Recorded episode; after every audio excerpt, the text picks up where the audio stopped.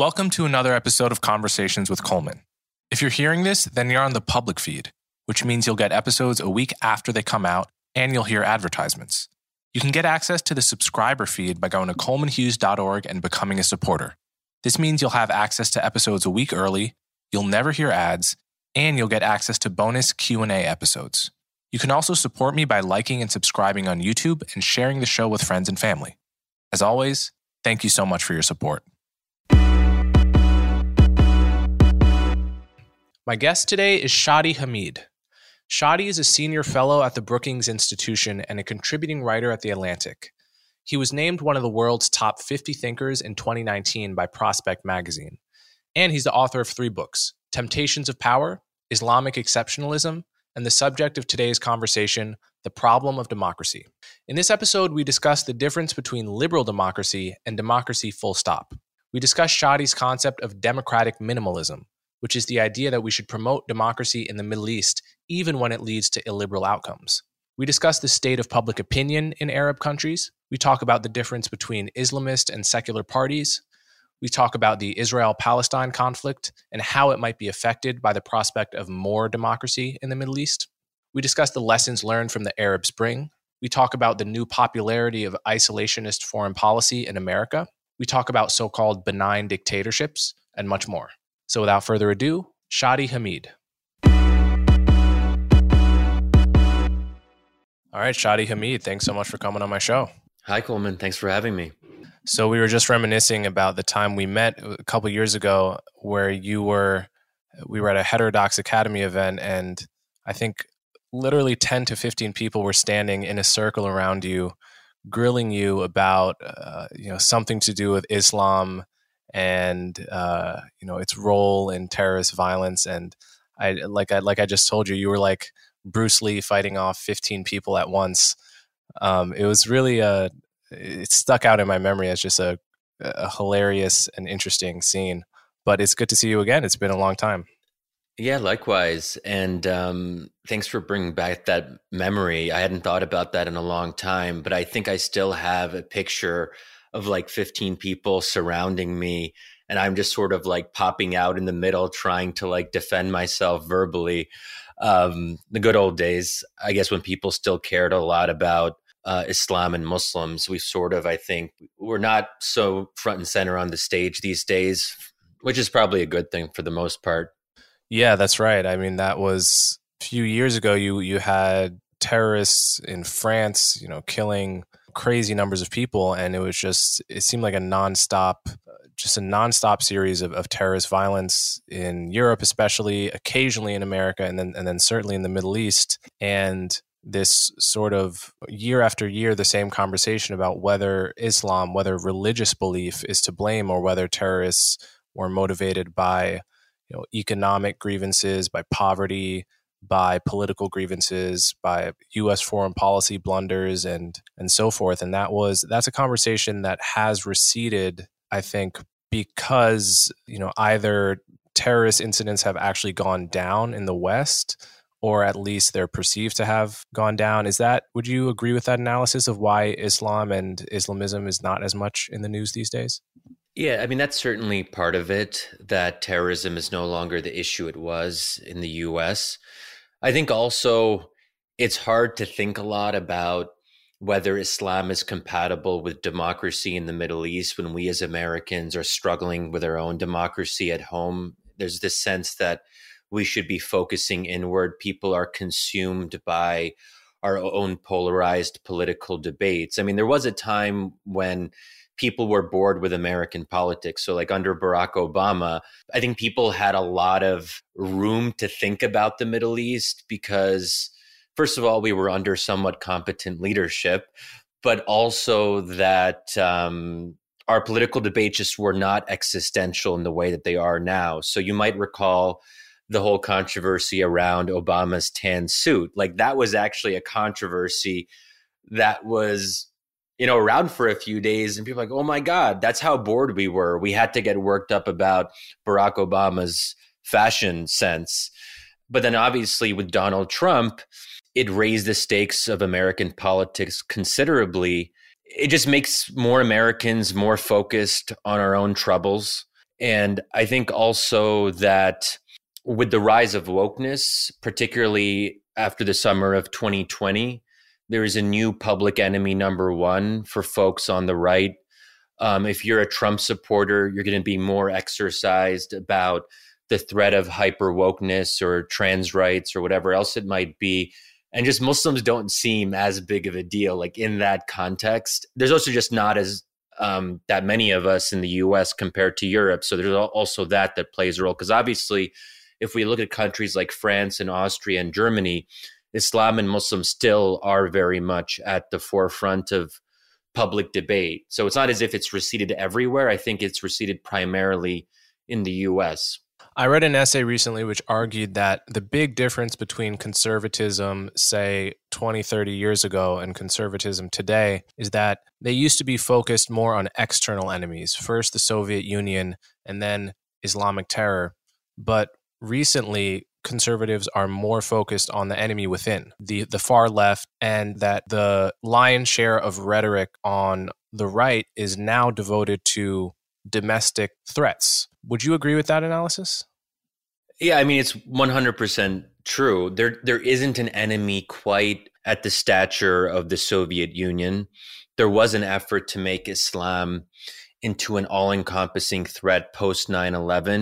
But that wasn't, it was effective maybe to some extent for a couple of years. And maybe I should say, some people saw Islam as a threat, others saw Islamism as a threat, and people had different ways of describing it, radical Islamism, extremism, whatever it might be. Um, but then um, I think over time that just, it wasn't enough to sustain interest and attention, especially after there was exhaustion with the Middle East during the Arab Spring. I think the Arab Spring figures really prominently in here, because I think that's what creates this sense that we've been so overly preoccupied with the Middle East. It just becomes easier to look inward. Um, and, uh, but yeah, I think you're certainly right. The enemies today are the enemies within, but not just from the standpoint of the right, but from the standpoint of the left as well.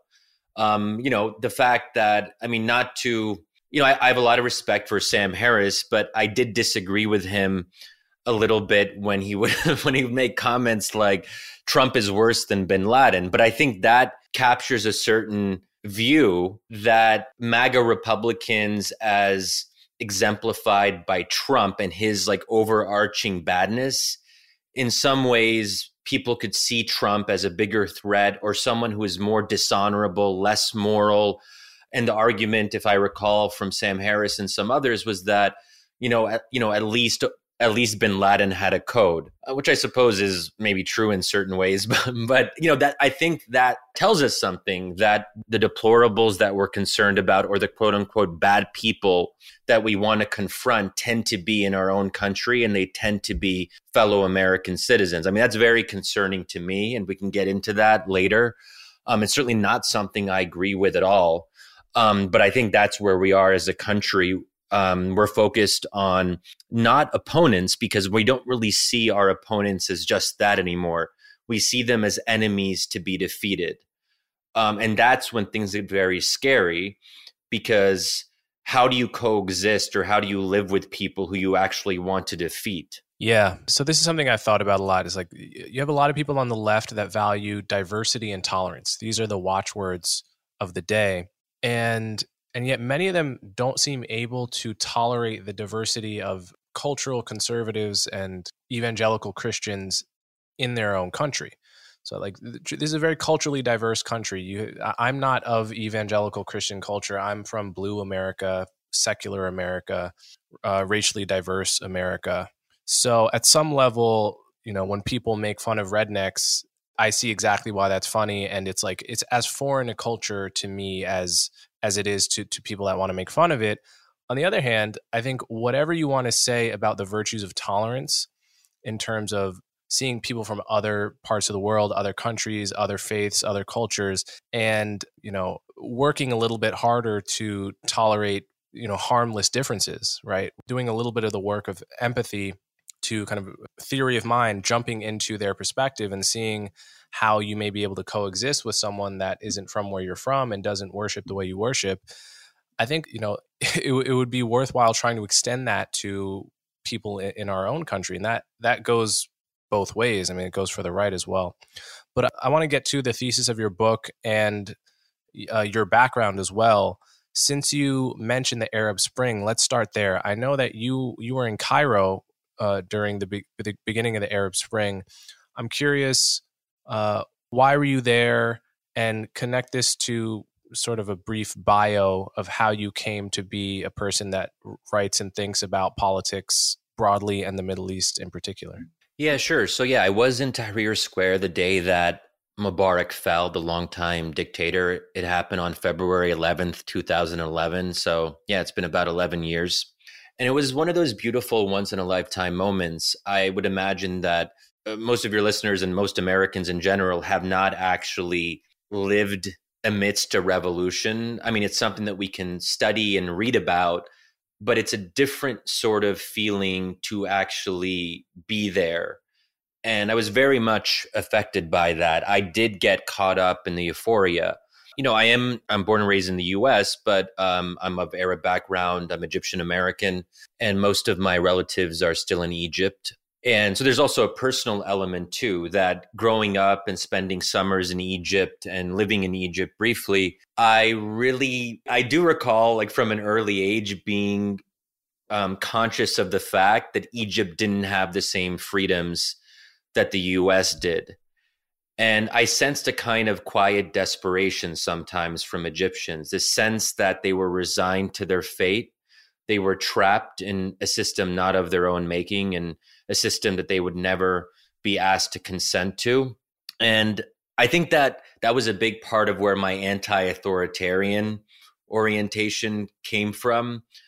And I've always had a particular dislike of authoritarianism, but specifically authoritarian regimes, uh, which I guess is sort of like a self-evident thing, although I do think there is a certain kind of weird American elite envy when it comes to um, autocratic regimes getting things done or being more efficient or more effective and that sort of thing. But um, yeah, so I mean, I was someone who had a lot of hope and expectation, but I had spent my graduate years, my I, my PhD was on the Muslim Brotherhood in Egypt and Jordan. So I was very focused on looking at religiously oriented parties, specifically here, Islamist parties. And just to use a clear definition, Islamist parties are those that believe that Islam or Islamic law should play a central role in public life. And I was always fascinated by these parties. And ultimately, my my book, which is which is called The Problem of Democracy, is a culmination of a lot of the thinking that started a very long time ago. And the problem of democracy, for me, to kind of summarize it succinctly, is what do we do when democracy produces bad outcomes? And the reason that I started asking that question was because of my time in the Middle East, because that was the question during the Arab Spring, but also before it, um, even during the Bush era, um, during the Freedom Agenda, so-called Freedom Agenda of two thousand four and two thousand five, there was an opening in the Middle East, but then Islamist parties, they didn't win outright, but they made impressive gains. In one place, they did win outright, in Palestine in two thousand six, where Hamas Uh, came to power. And that was in some ways the definitive end of the Bush administration's interest in promoting democracy in the Middle East, because it created a, a really fundamental dilemma that we like, we as Americans, we like democracy in theory, but we're not comfortable with its outcomes in practice. And so I think a lot of my time in the Middle East has been oriented around this particular democratic dilemma. How do we come, how do we, or how do they, to be more precise, come to terms with outcomes in the democratic process that they consider to be personally threatening? So if you're a secular person in Egypt and the Muslim Brotherhood wins an election, how do you get your head around that? Because you don't want to see Egypt become more Islamic or Islamized, but then respecting democratic outcomes means that you respect the right of other Egyptians to go in a different direction. Yeah, so this is the core thrust of your book. Um, I think a, a really important point to spell out right here is the difference between liberal democracy and democracy itself. What is the difference between these two notions, and why do we in the West tend to conflate them? Yeah. Well, so, you know, just first of all, I think when we as Americans, it's sort of in the air that we breathe that when someone says democracy, what they often mean is liberal democracy. There's a set of baked in assumptions that often go unstated, but they're there if you dig a little bit underneath the surface. So here I'm talking about, um, when we talk about liberalism, we're not talking about like owning the libs in the sense, like um, the American sense of like left wingers or whatever. We're talking here about the classical liberal tradition, as many of your listeners will be aware. And the classical liberal tradition emphasizes a a different set of priorities and values than small d democracy. And sometimes there is a real tension. So liberalism is about individual freedoms, personal autonomy, uh, prioritizing the individual over the collective, the primacy of reason over revelation. It tends to imply a constrained role for religion in politics and public life. Not to say that religion can't play a role, but within certain boundaries. And then there's other things that kind of derive from that, like gender equality, minority rights, and so forth. So that's the classical liberal tradition. Small d democracy, um, if we just dial it down to basics, which I try to do in the book, and I propose, I propose what I call democratic minimalism. I'm trying to bring people back to what I what I consider to be the essence of democracy that's been obscured by this strong liberal influence, that democracy at the end of the day is about responsiveness to the electorate. It's about voters making a choice through regular elections. And then what results from that choice is alternation of power. So in this basic sense, democracy is a mechanism for alternating power through periodic elections. It's more about conflict management than it is about a particular conception of the good. So it's not an ideology, the way that liberalism can sometimes be seen as an ideological endpoint. And I think that even if we take this minimalistic approach to democracy, that's still a pretty beautiful idea. I don't think it's not as if I want to cut it down to size or make democracy into something, you know, lame and boring. If anything, I think the idea of alternation of power is a beautiful idea. And I would also say that at the heart of the democratic idea is the right to make the wrong choice. And this to me is absolutely essential. And it colors a lot of my thinking and writing around these issues. But to go back to your question, yes, sometimes there is a tension between small d democracy and small l liberalism. So then it's up to each and every one of us to ask ourselves a difficult set of questions, which is, what do we prioritize when these concepts don't go together? They had gone together through much of the post-war era in the American experience. And that's why we didn't really think until more recently that these concepts could come into conflict, because in our own American experience, they did seem to go together until they didn't. And I think Donald Trump's election also figures into this, because this was the first time that we've had a president who fell distinctly outside the liberal tradition. I think it is fair to say that Donald Trump is not a liberal. He's actually not, it turns out, even a small d Democrat, as we found out later, um, but uh, certainly not a liberal or someone who wasn't really tied to, say, the Bill of Rights or the values enshrined in the U S Constitution. That's not something that really animated Donald Trump. So that's why twenty sixteen forced us as Americans to think of this tension as not something that happens over there in the Middle East. It's not a foreign problem that the, you know, pesky Muslims and Arabs, you know, are, are struggling with. It came home, and it was something that we saw could be a problem in our own democracy. So this is a quote from your book.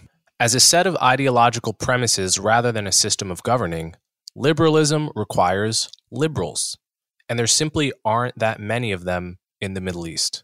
So, so it seems like you're saying the basic problem is, if most Arab countries, if any given Arab country really were to become a democracy tomorrow, the party that would win is unlikely to be liberal and is fairly likely to be Islamist. And so that creates a problem, because on the one hand, you know, most Americans do abstractly want to promote democracy abroad. Uh, even in the case of the war in Iraq, which is viewed with a lot of shame, certainly by the left and even by the right. It wasn't that promoting democracy in Iraq was the critique. Really, the critique was, oh, well, we don't really want to promote democracy. We're just saying that to get the oil, right? It was a critique of bad faith, essentially. But implicit in that is the argument, if we really were there to promote democracy sincerely, then that might be a good thing. So even I think the left in America would have would probably agree with that in the abstract. But then, you know, so do you think that Americans have had a self-absorbed or naive view of what the median Arab voter thinks about the world? Like, have we, do we just assume that Arabs are more secular than they are? Like, what is your picture? How is our picture of the beliefs of your typical Arab distorted? Yeah, yeah. So I think on a somewhat universal level, I think Americans, putting aside the Middle East for a moment, I think there's an, an American assumption, which is a kind of optimistic assumption, that people at their core, if given the choice, they will choose something moderate. They will choose something sensible, that good ideas rise to the top, that if people can choose, they'll, they won't be anti-American, or they won't be anti-Israel or anti-Semitic anymore. All these assumptions, I think, are, are baked in, not just about the Middle East, but more broadly. So I think there's also some confusion to the extent that Americans pay attention to, like, India. Far-right Hindu nationalism is also probably a little bit difficult for Americans to get their heads around, and a far-right Hindu nationalist party has been winning in consecutive elections, you know, or even increasingly in Israel. Israel just voted in its most right-wing um, government in history, but also Italy just, I mean, the list goes on. I mean, Italy uh, has a, a far-right prime minister for the first time in the post-war period, um, so on and so forth. So this kind of brings me back to this idea that the Middle East was almost in a way ahead of its time, because, you know, Arabs and Muslims in the Middle Eastern context seemed unreasonable and irrational from like an American secular standpoint, but then sort of everyone else followed suit afterwards. But, you know, in the case of the Middle East, I think there's a couple additional issues. One is that Islam is a fundamentally different kind of religion than Christianity is. So even if you know a bit more about Christianity, it's still going to be hard to get your head around Sharia, because there is no equivalent to Sharia in the Christian tradition. So Christianity doesn't really have an account of public law. If you read the Bible, there aren't many verses that talk about how to govern, in part because that's not what the early Christians were contending with. So naturally, the New Testament won't say much about it because it wasn't relevant to people at the time. Christians were a minority. They were not governing themselves until several several centuries into um, the Christian experience, where obviously in the case of Islam, the question of governance becomes uh, relevant almost right away, because Prophet Muhammad wasn't just a dissident against a reigning state. He was also the head of a proto-state in Medina. So naturally, the Quran has to say something about governance, because that's what the early Muslims had to think through. They had to figure out how they would um, govern in accord with Islamic values, and so, and so on. And actually, my, my my previous book was primarily about that argument. It was called Islamic Exceptionalism, where I argued, I suppose, somewhat controversially and provocatively, certainly, that um, that Islam is exceptional in its resistance to secularism, in its resistance to liberalism in some ways, that there is, I think, a tension between Islam as it's traditionally been understood and interpreted and the classical liberal tradition, um, that Islam does continue to play this outsized role in, in public life in these countries in the Middle East. So, which goes back to what you were saying, that if people do have the right to vote, they won't vote for an Islamist party each time, but even when they vote for, for so-called secular parties, they still want Islam to play some role. Now, Muslims disagree among themselves about what the appropriate role is, and that's why we saw so much polarization in the Arab Spring period. But if you poll, you know, Egyptians, Jordanians, Moroccans, whatever it might be, with very large majorities, they will say that Islam should play some kind of role in public life. It should not be privatized. It should not be cordoned off and put in a little box. So that obviously has implications, because if that if that's what the median voter thinks, then you're not going to have successful secular parties that call for the privatization of faith. And even secular parties pretend to be more religious than they are in electoral contests because they know where the median voter stands. So I think those are some of the dynamics there.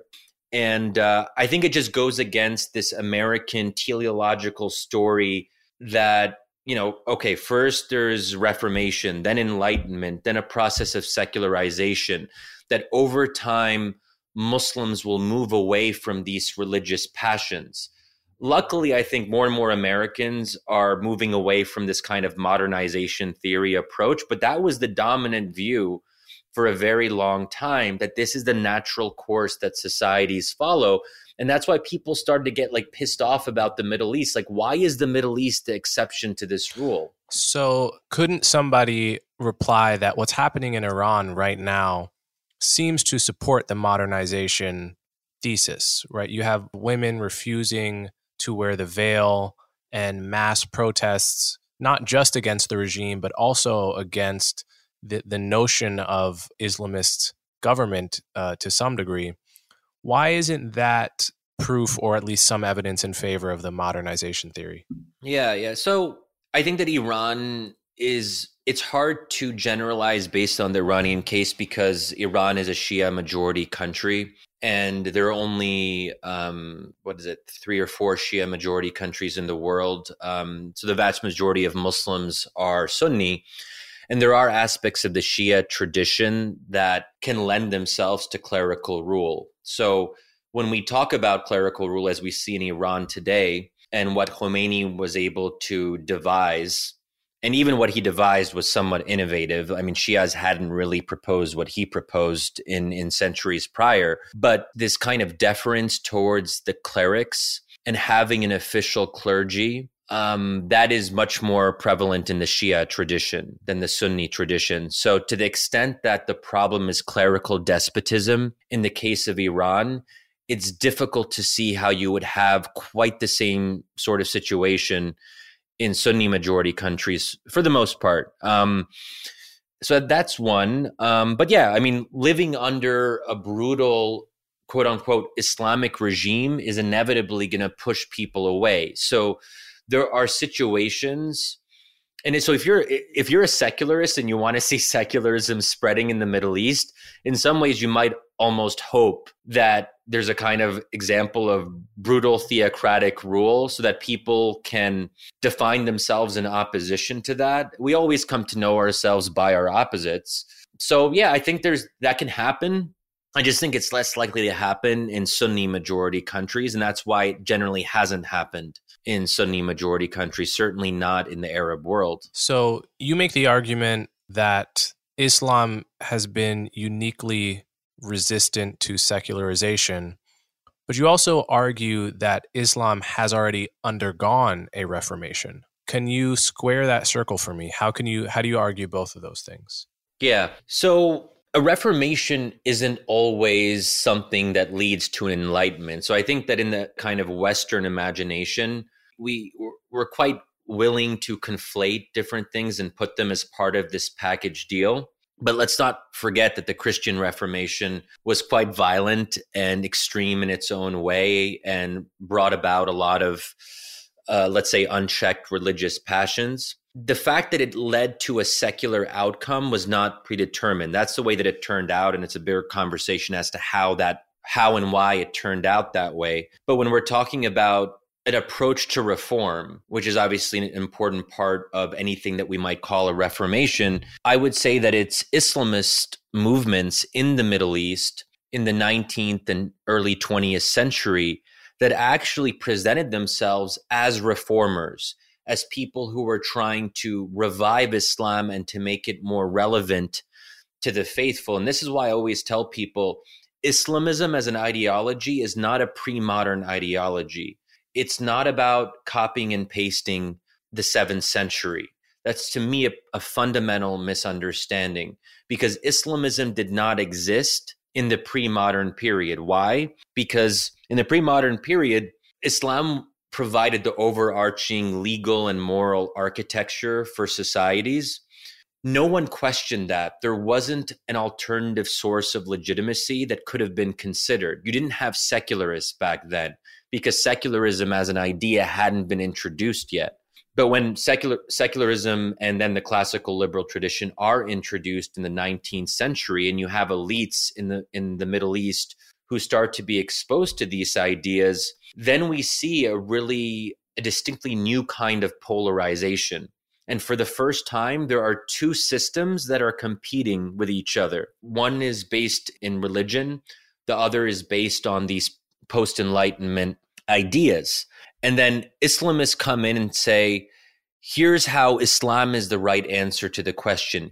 Here is how we make Islam relevant to the nation state. This is how we modernize Islam by applying it. So even the phrase in Arabic, the implementation of Islamic law, that is a modern phrase because it presumes a Western understanding of law. Because in the pre-modern period, law was decentralized. There was a kind of built-in legal pluralism in the Islamic tradition. But then with Western influence, you start to have this idea of the law being contained in statutes, in the legal manual, that laws are something that you read and apply. I don't think we realize how, first of all, you know, modern and also state-centric that is. And it's natural that we would think that way because the nation state is all we know. And we think of law as something that only the nation state can really implement effectively. But basically, Islamists fall into some of this. And they, I think, one of my criticisms of Islamist parties is, is that they're too dependent on the idea of the nation state. And that's why they're so focused on gaining power through democratic elections, because if they have control of the nation state, then they think they can transform the culture. So the state is always a means to an end. And when the state is the prize, that obviously encourages polarization. It raises the existential stakes of politics because whoever wins the state wins the culture. I don't think that's always true, but that's how people see it, that the state is the way that you implement cultural change. If you want to Islamize society, you can only do it um, if you're in power in some sense and you have control of the government. So as I understand it, your argument is that instead of being so focused on promoting liberal democracy in the Middle East, we should get rid of any, at least any short-term or really necessarily long-term hope for liberal democracy and simply promote democracy itself, whatever the outcomes are for any given state. So one question I have about that is, say we are successful promoting democracy as such in various Middle Eastern countries.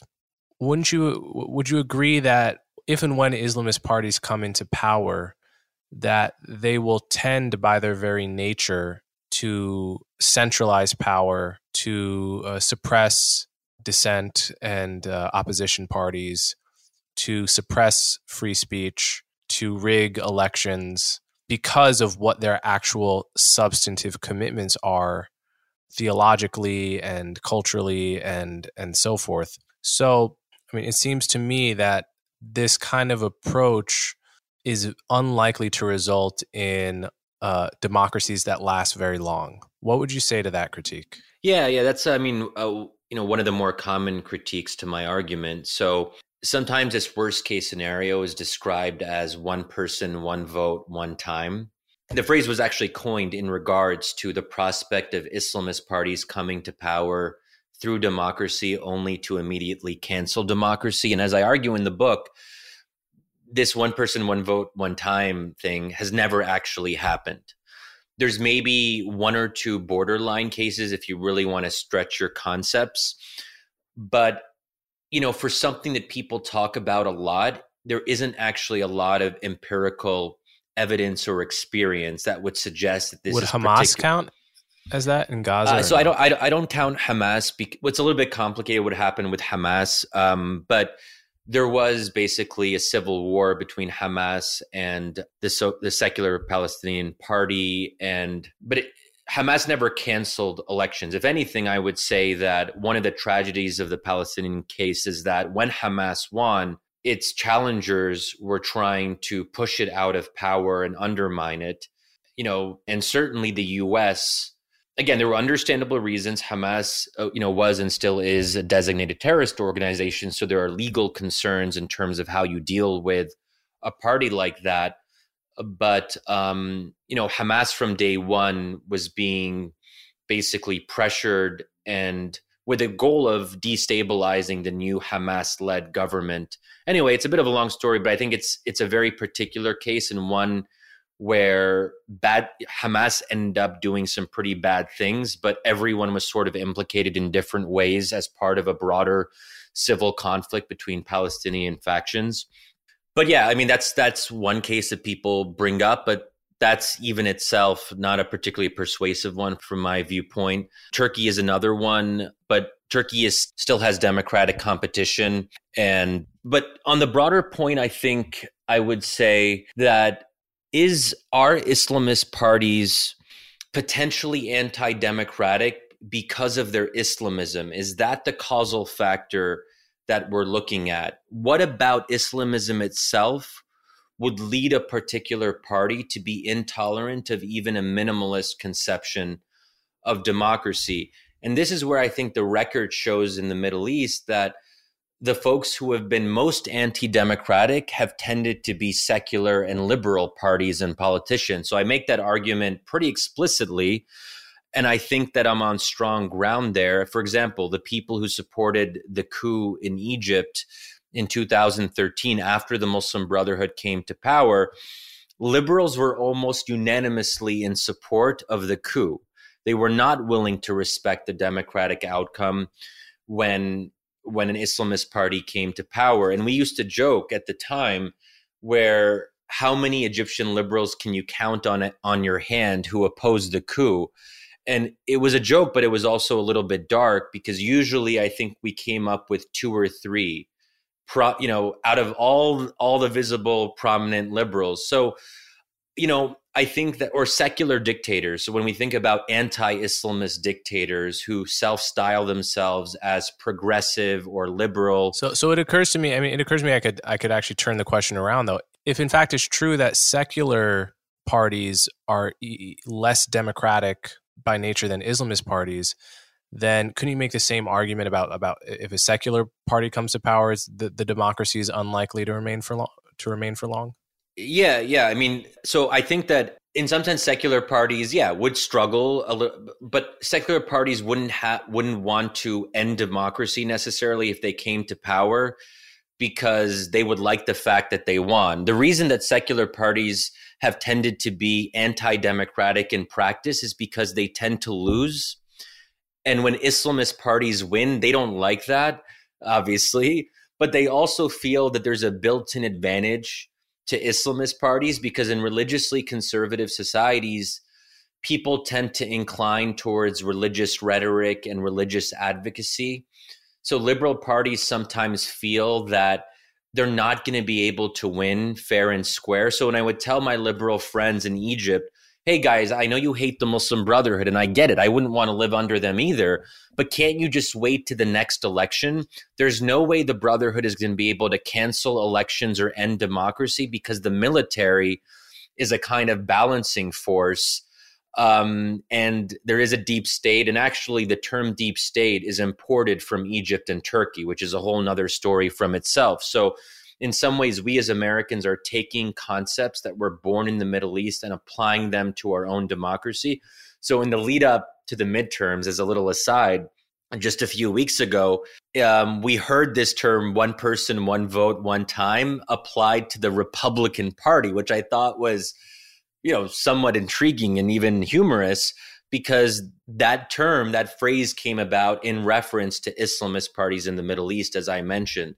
So, you know, I think that um, part of this is that if you're more likely to win in a democratic election, you're going to be more enthusiastic about democracy, because Islamist parties over time have become more popular with the Islamic revival in the Middle East. Over time, they've become more pro-democracy, because democracy tends to be good for them. But if we talk about, say, the fifties and sixties in a country like Jordan, the Muslim Brotherhood in Jordan was actually not very pro-democracy because it was leftist parties that tended to do well in elections during the heyday of socialist nationalism. So I think some of this just comes down to basic self-interest. And, you know, at some basic level, there has to be a settlement between these different parties and factions. And the code of conduct has to be very much around this basic issue. If there is a democratic transition, the one thing everyone has to agree on is respecting democratic outcomes, even if they hate the outcomes. Now, it's not easy to get there, but without that's that is the basic minimal threshold. And I think it was possible for that to emerge in the Middle East. It did emerge in Tunisia. It did emerge in Egypt. If it wasn't for the military stepping in in two thousand thirteen, and also I put a lot of criticism on the Obama administration for empowering the Egyptian military to turn against the democratic process.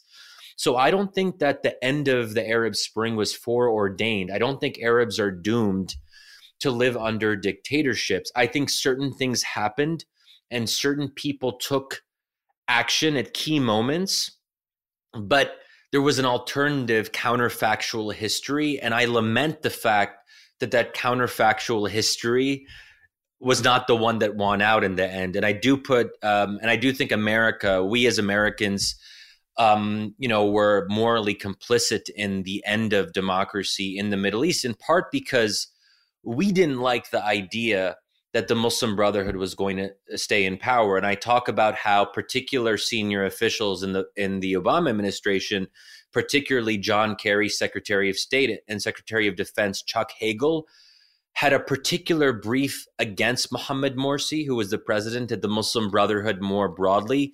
They didn't like Morsi, the, the Brotherhood leader, and they didn't like the Brotherhood. They didn't like Islamists, and that colored their view of the military coup. They might have been like instinctually not very comfortable with the idea of a military coup, but they're like, well, the military coup will actually get rid of these problematic Islamists who are causing us trouble. Maybe it's not the end of the world. Maybe there can be a reset. And Kerry himself, after the coup, had a famous statement where he said that Sisi, um, the current dictator who was the one who staged the coup, was quote unquote re- restoring democracy. And, you know, that was quite the thing to say after after a coup. So it occurs to me as we talk about this, you know, in the past eight years, I think that Americans have gotten worse at accepting election outcomes. I think that's safe to say. Obviously, in twenty twenty, you have huge swaths of the Republican Party believing that uh, the, the election was stolen on very, very little evidence. And you have January sixth and all that. On the other side, you also you also twenty sixteen, there are some polls in the aftermath of the election showing some like two thirds of Democrats believing that Russians, you know, tampered with the machines and so forth. You have, you know, Stacey Abrams not conceding the election in Georgia immediately because of, you know, so-called voter suppression and, and so forth. The temperature with this stuff is, is rising on both sides, and people are less, and that's in a country with, you know, the longest running democracy on earth, a country where our founding myth and our national story is as tied to democracy as it is to to any any other concept you can name. Maybe only freedom is we, we more associate with America than than democracy. And it, you know, it's it's even difficult for us. It's this is difficult for us, and we have the easiest psychological hand to play in terms of sort of accepting election results that we don't like, and and we even struggle with it. How difficult is it going to be to get a nation with, I guess, less of a national, a shorter history, a nation that is not necessarily hundreds of years old, but where the borders may have been drawn, you know, in the past hundred years, that hasn't been a democracy the whole time, or even most most of the time, to inculcate this very counterintuitive notion of accepting election results that you don't like? Yeah, I mean, it is a challenge. And I think that our own experience recently as Americans has, you know, clarified matters in that regard. Like, democracy becomes more difficult when you feel like so much is at stake. So the question for me is always, how do we find ways to lower the stakes? So one thing I was an advocate of during the Arab Spring was to avoid presidential systems, that presidential systems tend to concentrate power. Uh, they tend to lead to a more centralized ethos of politics. And it also discourages coalition building, because you can have, you know, one president from one party who then doesn't necessarily need to make common cause with other parties and form a government. So to the extent possible, you want to create and encourage institutions that diffuse and distribute power. And I think that any culture and society can do that through good institutional design. Now, um, that's one thing, but even winner takes all elections are not good in polarized societies. So part of the issue in America is that in one particular district, if one party wins fifty percent of the vote, they have, they're the ones who control the entire, I mean, that's, they have control of that congressional seat. And then the loser gets nothing, even if the losing party won forty-nine percent. So this is precisely why when people talk about winner takes all politics, part of what they're referring to is the fact that we have single member districts in America. And again, there were some Arab countries during the Arab Spring that adopted some of these winner-take-all um, districting. And so you can, these are just like technocratic things. I don't mean to say it's a solution, but that's one way of thinking about it, is that you have these different mechanisms, and whatever you can do to um, move away from a winner-takes-all approach is good.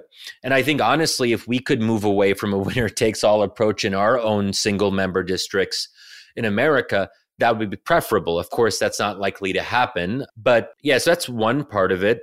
That said, I would say that the American experience tells us that our system has been resilient. So I'm not someone who is very negative on the last few years. Our system worked, even though you have a growing number of Americans who talk a big game and talk shit about not respecting democratic outcomes. And as you said, a majority of Republicans have said time and time again to pollsters that they believe in the big lie that the election was stolen from Donald Trump. I think we have to be careful about taking them at their word. And I know that, you know, people say, oh, well, you know, do we take Trump literally and seriously and all that stuff? But in this particular case, if a majority of Republicans really felt strongly about this, they would have presumably been in the streets causing a lot of havoc, because what could be worse than the end of the American experiment as we know it? Because if, in fact, the election was stolen through fraud or whatever from Trump in twenty twenty, that would mark the end. There would be nothing more serious that you can imagine. But the fact that we didn't actually see mass mobilization uh, or mass protests, we just had basically people telling pollsters that they want to, that they basically want to own the libs. So in some ways, the big lie became a way to signal your distrust of elite institutions, or to basically troll the pollster who's talking to you. There's been some, you know, some interesting work by Musa El-Gharbi on this, the Columbia sociologist and also Heterodox Academy fellow, who's written about not taking those polls at face value, because what they're actually about is Republican voters signaling anti-establishment sentiment. Because if they really thought the election was stolen, they would do something about it, and thank the Lord that they didn't, right? So, and I think also if we look at the midterms, we had all this concern about election deniers winning, even though a lot of Republicans, you know, sympathize with those ideas. They didn't vote for those candidates. That wasn't what they were prioritizing. That that wasn't what was animating them. So all of this to me suggests that the democratic idea is more resilient than we give it credit for. It can withstand a lot of shocks, even if you have people who say, oh my God, if the other party wins, um, it's the end of the world and I'm not going to respect the outcome. That said, I, you know, we have to critique our own side. And that's why when Trump won in twenty sixteen, and I saw my fellow left of center, you know, friends and, you know, people I knew basically not treating Trump as a legitimate president, or saying that um, basically it was Russian misinformation that got him into power. And then Russiagate, I think, was a two years long effort to delegitimize a legitimately elected president, I became very critical of that, in part because of my experiences in the Middle East, because I saw what happened when the Muslim Brotherhood won in Egypt. And I saw how secular elites in Egypt talked about the Brotherhood, this kind of disdain for the unwashed masses, that if only the masses could have the right education, then they would vote the right way. And then I come back to the U S in twenty fourteen, and in twenty fifteen, I start to see liberals using some of this same language, that we have to educate the deplorables. And I'm like, I've seen this before. So I think there is quite a bit we can learn by looking at how other societies have dealt with these situations, for better, for better or worse. But I think you're right to say that it is a universal problem, which is why I put so much of an emphasis on it in my book and my work more broadly, because it is the fundamental political question of our time, is what do we do when democracy produces bad outcomes?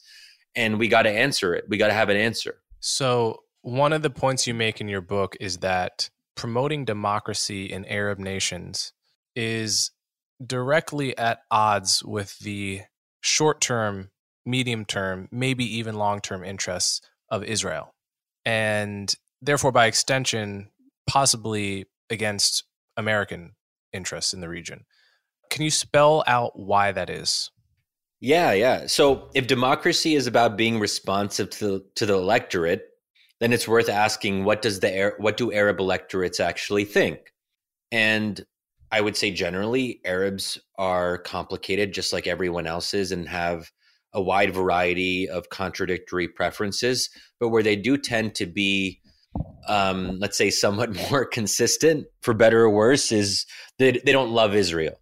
Um, let's say that, yeah, they're anti-Israel. And it's not just Islamists that are anti-Israel, but this is just more a popular sentiment. Leftist parties, nationalist parties, even liberal parties tend to be um, anti-Israel to one degree or another. They might frame it in different ways, but So I think that, but that's what, if democracy is about reflecting the general will in some way, then if large numbers of Arabs don't like Israel and don't want to have a very close relationship to Israel, then naturally democracy will need to reflect that sentiment. So when I say that democracy is the right to make the wrong choice, it applies to a lot of different topics, not just like whether you're going to support gender equality or minority rights, or how you feel about blasphemy laws or restricting alcohol consumption.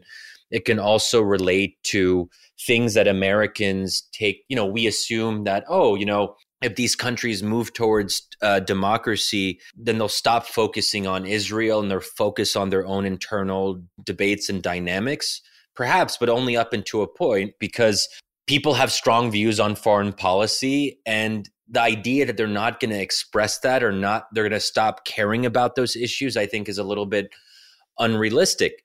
So that means that over time, if there was democracy in the rest of the Middle East, and Israel wasn't the only, uh, the only Middle Eastern democracy, depending on how you want to consider Turkey in that, or Iraq and Lebanon, which are partial democracies, although obviously conflict-ridden.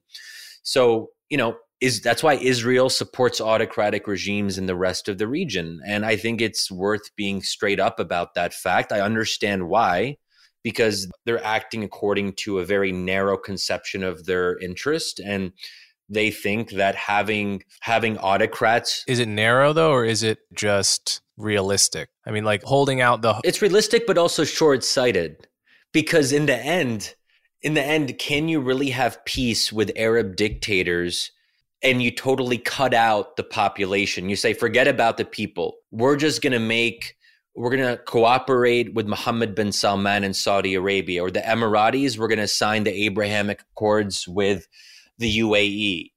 That's fine up at, that's fine, but it has a limit, because can you have a permanent peace if you don't bring the people in? If the governed are not part of that process, then you're always at risk that if there is a democratic opening in a country, that these anti-Israel sentiments will come out, and then you're back to square one of how you deal with that. Um, so I think that in the long term, because I think that authoritarian regimes are inherently unstable, they're impermanent. So it's always I think, a worthy a worthy thing to try to get ahead of the curve and try to think about the long term. So if you take my premise that authoritarian regimes can't last forever, and maybe some people would take issue with that premise, but that's a bit of a more philosophical conversation about, you know, why that why authoritarian regimes can't survive in the long run. But if you take that premise, it means that Israel making common cause with Arab dictators is not a long-term solution to the problem, right? But I think that one way that we can protect against excesses, so let's say that Islamist parties come to power, they're probably not going to cancel peace treaties because that's hard to do because you're embedded in an international environment. And these new governments that are elected, however anti-Israel they'll be, they'll still need international aid. They'll still need U S military equipment. They're still embedded in these relationships. So they're not going to cancel the peace treaty with Israel because if they did, then the U S would retaliate, and they can't really afford that when they want to get their economy back on track. So I think there are constraints. It is true that a lot of Arabs, if you ask them in their heart of hearts, like, what would you want to happen to Israel? I'm not going to pretend otherwise. A lot of them would say, well, we'd prefer that Israel didn't exist. But what people say rhetorically, what their ideal is, is very different than what they're willing to live with in the real world. Right. Yeah. I mean, it's a, it's an interesting question because to me, it just does seem like if you're an Israeli, at some level, you can't afford to think long term. I think like the nature of being under violent conflict and violent threat twenty-four seven is that you end up having to think short term, like getting to tomorrow and getting to next week becomes a permanent state of mind, which is a shame. But I, I think it's probably just an inevitable consequence of, you know, given Israeli history, you know, being besieged on all sides by threatening countries that have invaded many times and so forth. So I do, I do think it probably just is in their short-term interest to support the, quote, you know, benign dictatorships, not benign to the people under the thumb of dictators, but benign from Israel's perspective. Even if in the long run, that may not be, in the long run, it might not be great for Israel, but they can't really afford to think about the long run. Yeah, I agree. And that's why I don't actually call on Israelis to change their approach. I call on Americans to change their approach. I don't think that American interests and Israeli interests are syn- synonymous or should be considered synonymous. So we diverge on that, and that's okay. We don't always agree with our allies on everything. But it, you know, it's also worth asking, why is there so much anti-Israel sentiment in the Arab world in the first place? You know, is part of it classical anti-Semitism? Sure, but it it's not classical anti-Semitism in the European sense because there isn't actually a long history of anti-Jewish sentiment until really the twentieth century, where this starts to come out more in Arab societies, and it has to do with geopolitics. It has to do with a specific political conflict vis-a-vis Israel. And that is something that can actually be improved and addressed over time. So if there was a peace with the Palestinians and if there was a two-state solution, would some people still hate Israel in the Middle East? Yes, I'm not going to pretend that there's going to be some panacea. But would there be a shift away from this preoccupation with Israel's unique badness? Yes, I do think that some of the sentiment would lessen in intensity because Arab Egyptians or Jordanians would say, well, look, the Palestinians themselves signed a peace deal with the Israelis. Like, is it really our place to be more Palestinian than the Palestinians themselves? So I think it's just worth remembering that there is an Israeli-Palestinian conflict that is animating at least a good portion of the anger towards Israel.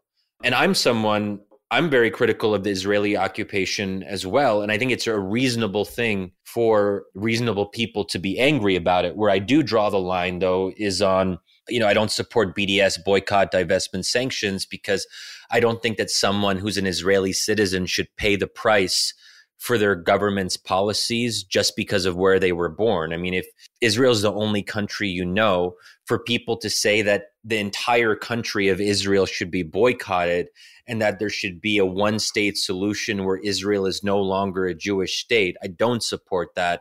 And that's a little bit of a different conversation. But, you know, I think it's totally fair for Americans to take a stronger position on the occupation. And that's where there might be some divergence with our Israeli, you know, friends, partners, allies. Um, so one thing I suggest in the book is that if we did have a full-throated democracy promotion policy in the Middle East, we would also have to give Israel ironclad security guarantees to basically tell them that, look, there's going to be some anti-Israel parties that come to power, but don't worry, we are one hundred percent committed to your security. And Israel does have a qualitative military edge. They can destroy any Arab country pretty quickly. It's not even close in terms of military capacity. And Israel, of course, is a nuclear armed state. So I think I think that in reality, there are ways that to guarantee Israel's safety and security. But you're right. There's no way of getting around the fact that Israelis themselves, many of them, if not most of them, would not like the pro-democracy uh, policy that I'm proposing here. So I'm comparing in my mind the status quo of Israel occupying the West Bank, the Palestinians there who live at the mercy of a regime that they can't change, which is to say, yes, they have local elected officials, but the I D F can go anywhere and they can come into your home. They can do anything, right? They they are not living from their perspective or, or anyone's in a free state or in a condition of that a Western person would recognize as freedom, right? And we talk about how they got there, but the, you know, I'm comparing that unhappy status quo with a version where Israel pulls out like they did in Gaza. And quite likely what would rush in to fill that void would be violent terrorist party that began digging tunnels under the border, just like they do under Gaza and Lebanon, um, Hezbollah in the case of Le- Lebanon, and rocket attacking, uh, you know, Israeli villages and, and so forth with, as you say, like an, an American security guarantee so that there really is no fundamental threat.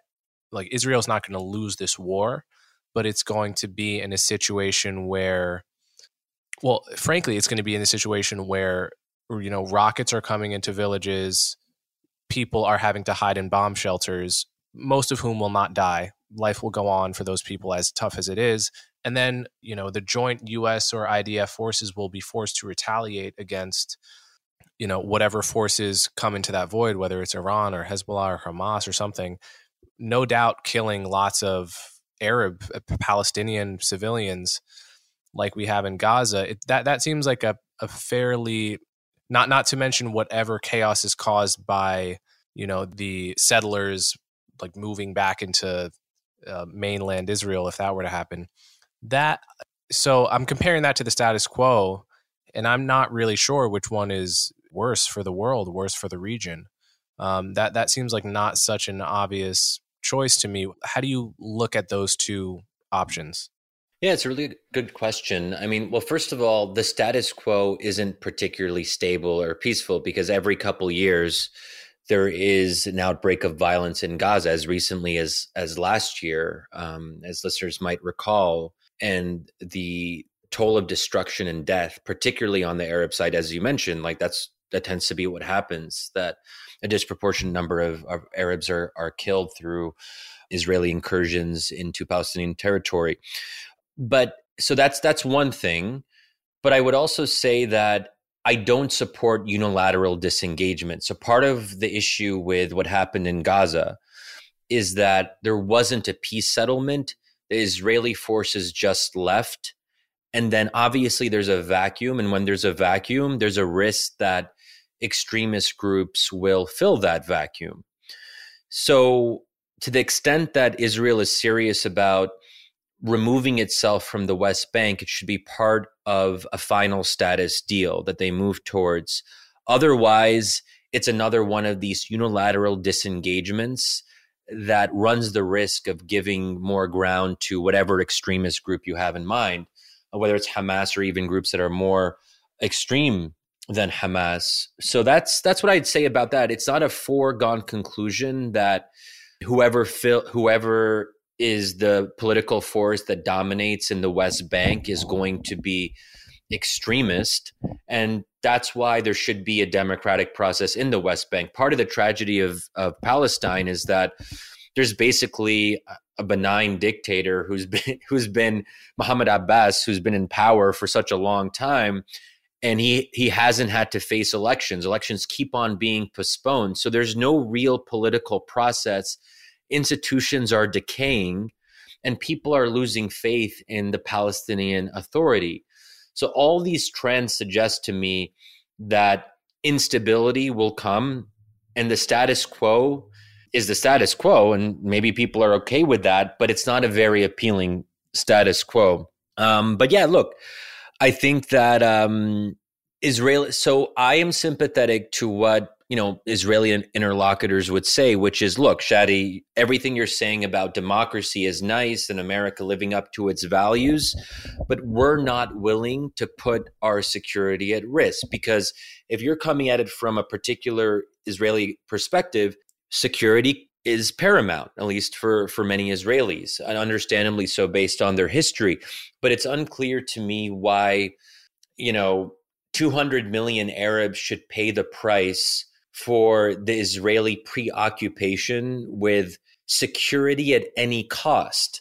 Life and politics are about trade-offs. So Israelis might want their security to be paramount, but I don't love the idea that therefore Arabs are then consigned to living under benign, pro, somewhat pro-Israel dictatorships for the rest of their lives. I mean, that's not a moral trade-off that I'm comfortable with. I don't think any American should be comfortable with that moral trade-off. Now, Israelis have a different moral calculus, and that's fine for them to have. But again, we can diverge on that. I think there's a... So it's one thing to condemn a status quo that is horrible, but in the real world, we're only ever choosing amongst actual options. We're never actually comparing the status quo to a utopia, you know. So compared to a, an ideal situation, the occupation of the West Bank is just pure evil. But compared to the actual alternatives, I think, you know, you, you and I both agree it's better than a unilateral withdrawal. And then, you know, the and then I guess we could the, the only other option is uh, obviously annexation is not possible or desirable. Um, then what is the other option here? Like, what is the option that Israel, by its, you know, stubborn insistence on its own security, leaving on the table? Yeah, and for precisely the way that you've laid it out, I'm I've sort of given up on the hope for, you know, a resolution to the conflict. And so part of what I tend to argue is that we as Americans shouldn't even waste time with this illusion of a peace process that leads to nowhere and where neither side is really interested or engaged. And certainly the more powerful side isn't interested or engaged, in this case, um, successive Israeli governments. So, but then, so until we're serious about putting pressure on Israel, and, you know, my position is that Israel is and will continue being an ally, but sometimes we have to put pressure on our allies if we think they're doing something destructive. So at some point, there sh- I believe sh- there should be pressure on the Israeli government to soften its stance on the Palestinians, to start to move in a more constructive direction. I don't think the U S has been willing to use its leverage in that regard, even under the most supposedly pro-Palestinian um, administration, the Obama administration. Obama used nice rhetoric about respecting Palestinians and understanding their grievances, but when push came to shove, he indulged Netanyahu. He would complain about Netanyahu all the time, but not do anything about his complaints. I almost want the reverse. I mean, I'd rather, I don't need pro-Palestinian rhetoric, but if you actually want to incentivize the Israelis to make concessions to the Palestinians, you have to be willing to um, to actually institute some tough love. But until we're willing to do that, I'm more in favor of just saying, forget this bullshit about the peace process. Let's table that, and we can acknowledge that it's not going in any good direction for the foreseeable future. What we can focus on is put is trying to use the leverage we have with Arab dictators who are dependent on us for their security to push them to open up their political systems, not overnight. And I don't believe that democracy is possible or desirable overnight, But if we're giving these governments billions of dollars or providing them billions of dollars of advanced weapon systems, I think it's reasonable to ask something in return, to say, look, you Saudis, you want, uh, you know, you want um, basically Uh, to be able to have these advanced militaries, um, and you want us to continue providing spare parts and maintenance so you can actually run your jets and tanks. Let's be clear. If we wanted to ground the Saudi Air Force, we could do so in weeks, because without spare parts and maintenance, you can't actually run your military. So my, my view is that that leverage should finally be used.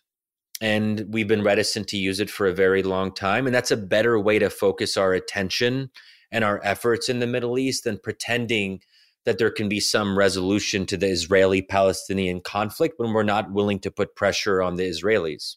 So pivoting slightly, in the past six to eight years, the attitude of isolationism has become a lot more popular in America. This is the idea that when we intervene in foreign policy of other countries, we always end up blundering, um, or almost always. Our intentions are usually not even in the right place. We have ulterior motives. We have a military-industrial complex. And besides, you know, what right do we have to act like the world's police or to apply lots of pressure to countries to bend in ways that we want according to our values? Who are we to do that? This has become popular on, on the right now as well. It was it was always somewhat popular on the left in the two thousands during the war in Iraq. What is your response to the attitude of isolationism? To that question, who are we to do that? I have a very simple answer. We're America. So, I mean, like, and I, I can unpack that, but, you know, at some basic level, as an American, I believe in America. I think we are morally and politically superior to countries like China and Russia, not because of anything inherently bad or wrong about the Chinese people or Russian people, but because these are dictatorships.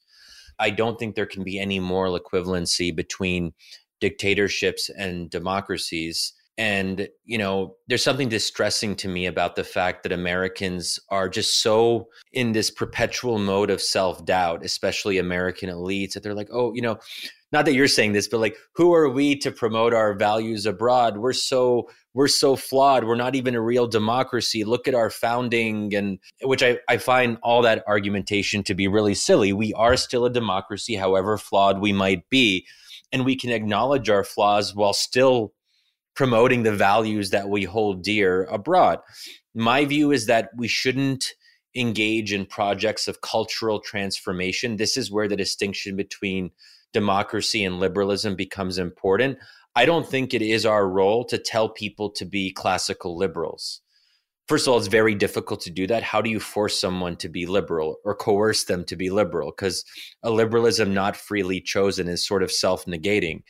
Um, But I do think that we can promote mechanisms for regulating conflict, and which goes back to this minimalistic conception of democracy. And that's what democracy, I think, um, allows societies to do, because otherwise it's rule of force. It's rule of the dictator. Whoever has the most power crushes their opponents. And I'd like to think that Americans should oppose that and to try to encourage other societies to not resolve their uh, divides in that coercive manner. So uh, maybe what I'm saying, and I'm comfortable saying this, is that, you know, we are exceptional. We are the only, well, first of all, we are the only superpower in the world today. So on the very basic calculus of power, no one else has the power that we have. But what also makes us unique is that this unprecedented power is tied to a somewhat unique mission. It is fairly rare to, for nation states to have, even if it's not always lived up to in practice, to have a rhetorical mission of promoting democracy abroad. Um, even our, our European counterparts don't really have that so much, and are perfectly fine, you know, um, you know, just having a, a foreign policy focused on narrow national security interests and sort of cordoning off values and ideals for the most part. So, yeah, we are different and we are better. And do we believe in these things or not? Do we believe it's better for other for other societies, for people to actually be able to choose their own leaders? I want to I want to encourage that wherever we can. And if we have the power to do so, I think there's a moral obligation to do so, not by militarily invading other countries. So this is where I make a very clear distinction between Iraq and Afghanistan. Those were military invasions that were not primarily about democracy. And in the case of Iraq, democracy was only emphasized as a rationale after we realized or you know, that there weren't weapons of mass destruction. So I want to be careful about this kind of, you know, throwing the baby out with the bathwater that people, I, you know, I was against the Iraq war, and part of my own political evolution is very much, you know, in the shadow of nine eleven and being part of the anti-Iraq, the anti-war movement vis-a-vis Iraq. But I think it's very much possible to say that democracy promotion, as long as you're not doing it literally at the barrel of a gun, that's a different sort of thing. So what I'm talking about in the case of Egypt is we already give them one point three billion dollars of military aid a year. So who are we to put pressure on them? Well, we are the country that gives them one point three billion dollars of military aid. So that gives us, I think, some say as to how we want to use that leverage. If they don't want our military support, they can, I mean, theoretically, they could go to China and Russia. But as we know, the Russian military is a bit of a joke. And um, China doesn't really do that yet in the Middle East. They can't completely substitute America's role in terms of providing an entire security umbrella for these countries, thank God. So if they want security, we're the only option. But then let's use that leverage in accord with our values and ideals. But yes, I am basically saying that America is better and we shouldn't, um, whether you're on the left or the right, why shouldn't we think that we're better? So another question here is about benign dictatorship. We have a country like Singapore, which by most accounts is quite a nice place to live and a lovely place to visit, uh, as long as you don't break any laws. Although that could that could be said of most places. I mean, um, that's sort of the catch, but yeah, yeah. And dictatorship also played a role in taking it from a third world country into one of the top ten richest, you know, nation, nations on earth. And I guess, you know, another argument people used to make, not so much anymore, was that a country like China was able to do so well on its COVID policy because it was a dictatorship and not a democracy that has to negotiate between all of these competing, you know, parties and competing voices. Um, obviously, that argument, I think, is is no longer made given the mass protests breaking out in Beijing and Shanghai and all over the country about their, you know, insane draconian lockdown policies that are continuing. But, you know, as of a year ago, many people would still have made that argument. What do you make of the notion of a, a benign dictatorship? Yeah, well, you're right about Singapore. And, you know, it's interesting. Um, people bring up Singapore a lot when it comes to examples of benevolent dictatorship.